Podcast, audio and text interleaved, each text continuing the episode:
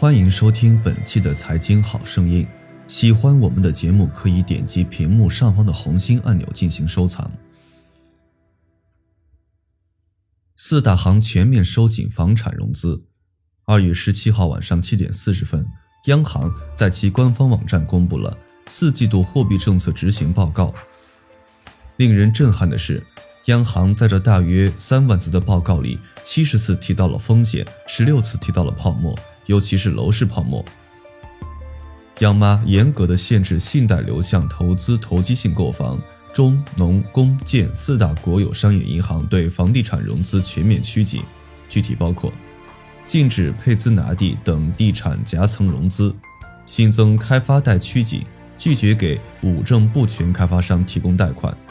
暂缓存量信贷置换房贷等交叉融资手段，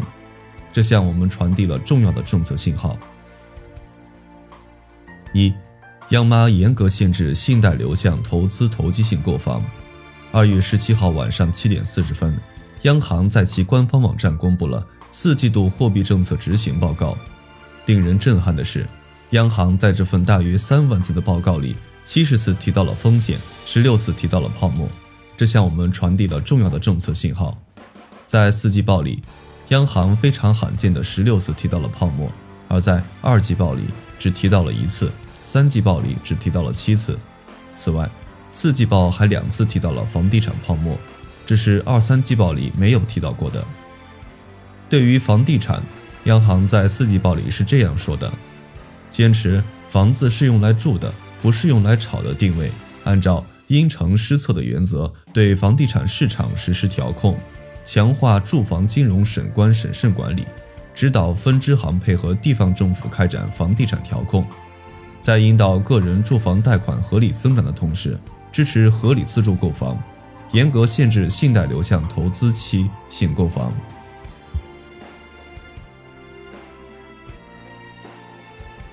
下一阶段要贯彻中央经济工作会议精神，落实好各项制度和机制建设，宏观上管住货币，微观信贷政策要支持合理自主购房，严格限制信贷流向投资投机性购房。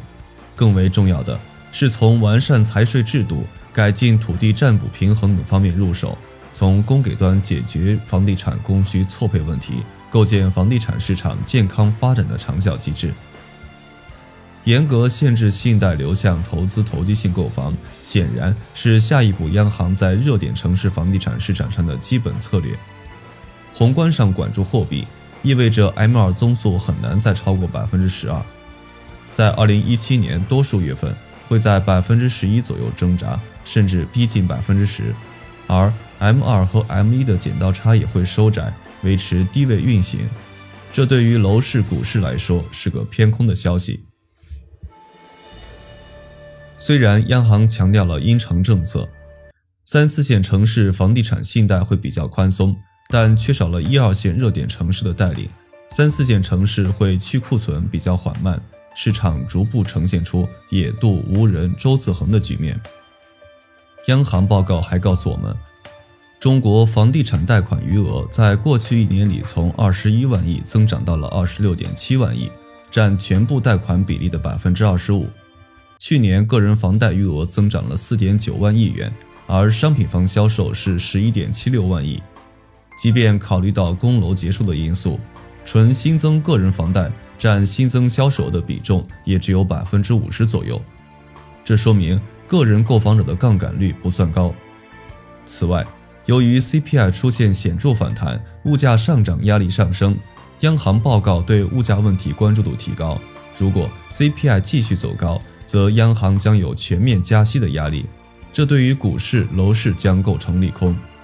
二。四大国有银行全面收紧融资，房地产告别高杠杆时代。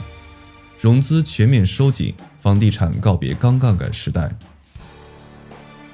记者通过多渠道证实，中农工建四大国有商业银行对房地产融资全面趋紧，具体包括禁止配资拿地等房地产夹层融资，新增开发贷趋紧，拒绝给五证不全的开发商提供贷款。暂缓存量信贷置换房贷等交叉融资手段。一些股份制银行如招商、兴业、交行相关人士也称，开始收紧房地产类贷款，包括个贷和开发贷规模都受到严格控制。二月十三号，中国证券投资基金业协会发布备案管理规范第四号文件，强调对北上广深等十六个房价上涨过快城市住宅项目的私募产品不予备案。去年十月底。证监会连同交易所和交易商协会也加强了房企公司债的分类监管，房地产企业的公司债已经处于严控状态，土地类更是监控中的重中之重。经济观察报通过多渠道获悉，去年在房地产投资业务上增长较快的投行部门，可能也将引来一轮房地产风险排查。种种迹象给出了一个清晰的信号：二零一七年。金融机构给到房地产的企业和购房者的支持相比去年将大打折扣，房企正在告别高杠杆时代。一位交通总行信贷人士预计，今年开发商的资金成本至少增加零点五个百分点。封堵配资买地。日前，中国证券投资基金业协会发布的四号文件中，限制的私募资管产品包括。但不限于委托贷款、嵌套投资信托计划及其他金融产品，受让信托收益权及其他资产受益权，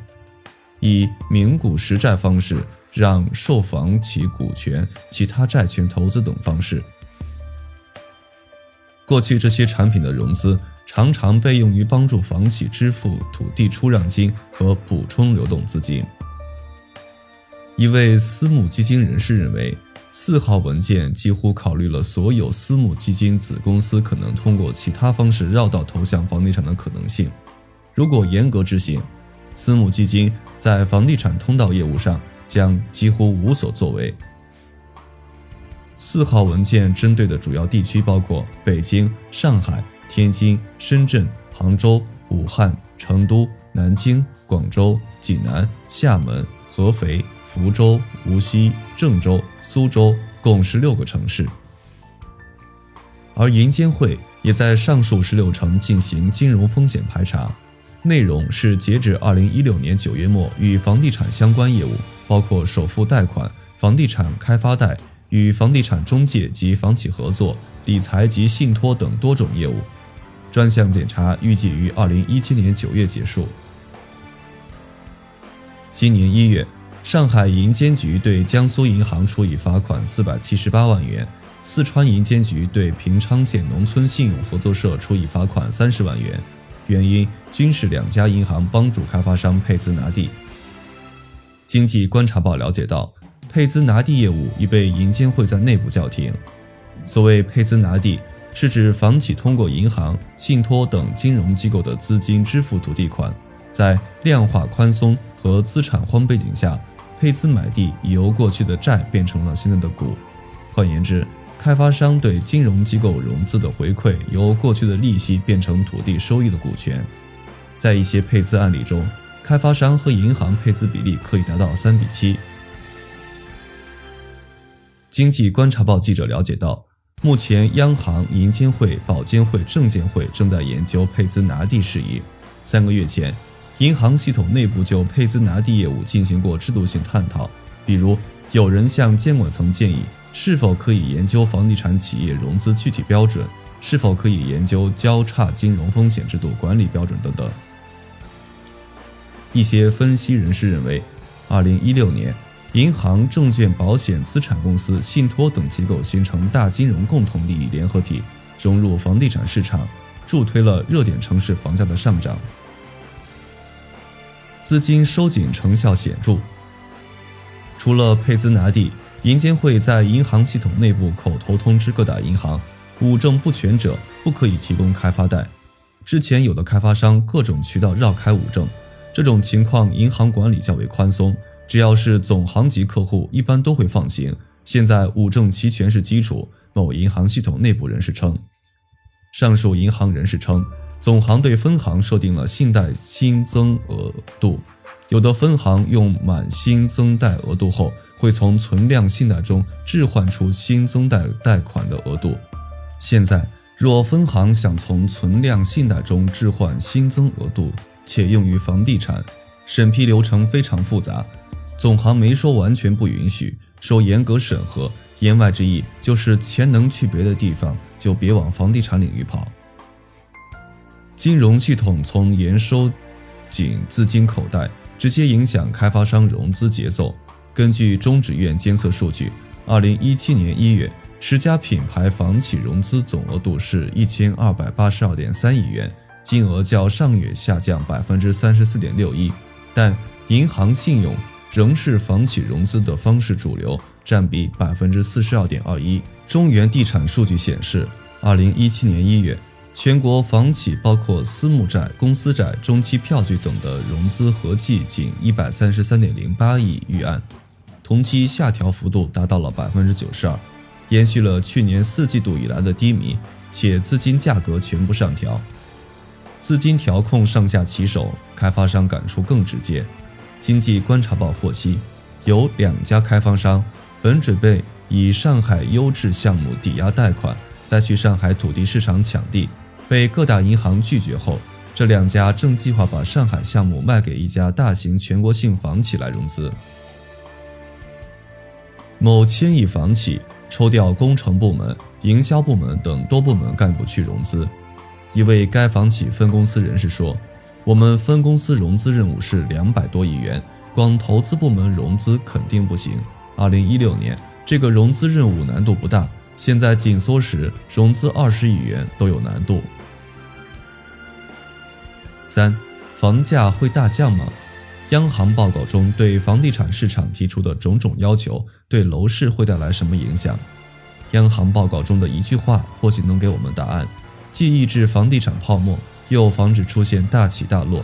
此外，报告还提到，坚持稳中求进工作总基调，实施好稳健中性的货币政策，更好地平衡稳增长、调结构、抑泡沫和防风险之间的关系。为供给侧结构性改革营造适宜的货币金融环境。二月十八号，国务院发展研究中心主任李伟在国研智库论坛也表达类似的观点，既要遏制泡沫膨胀，也要注意地产泡沫被捅破。在去库存方面，要坚持房子是用来住的，不是用来炒的定位，应让住房回归人民群众普遍可以享用的消费品的本质特征，同时。防范和应对房地产泡沫风险作为重中之重，既要遏制泡沫膨胀，也要注意地产泡沫被捅破。长远来看，还要加快推进房产税等领域改革，并建立房地产业持续稳定发展的制度条件。四大国有银行全面收紧融资，下一步是什么？取决于地价。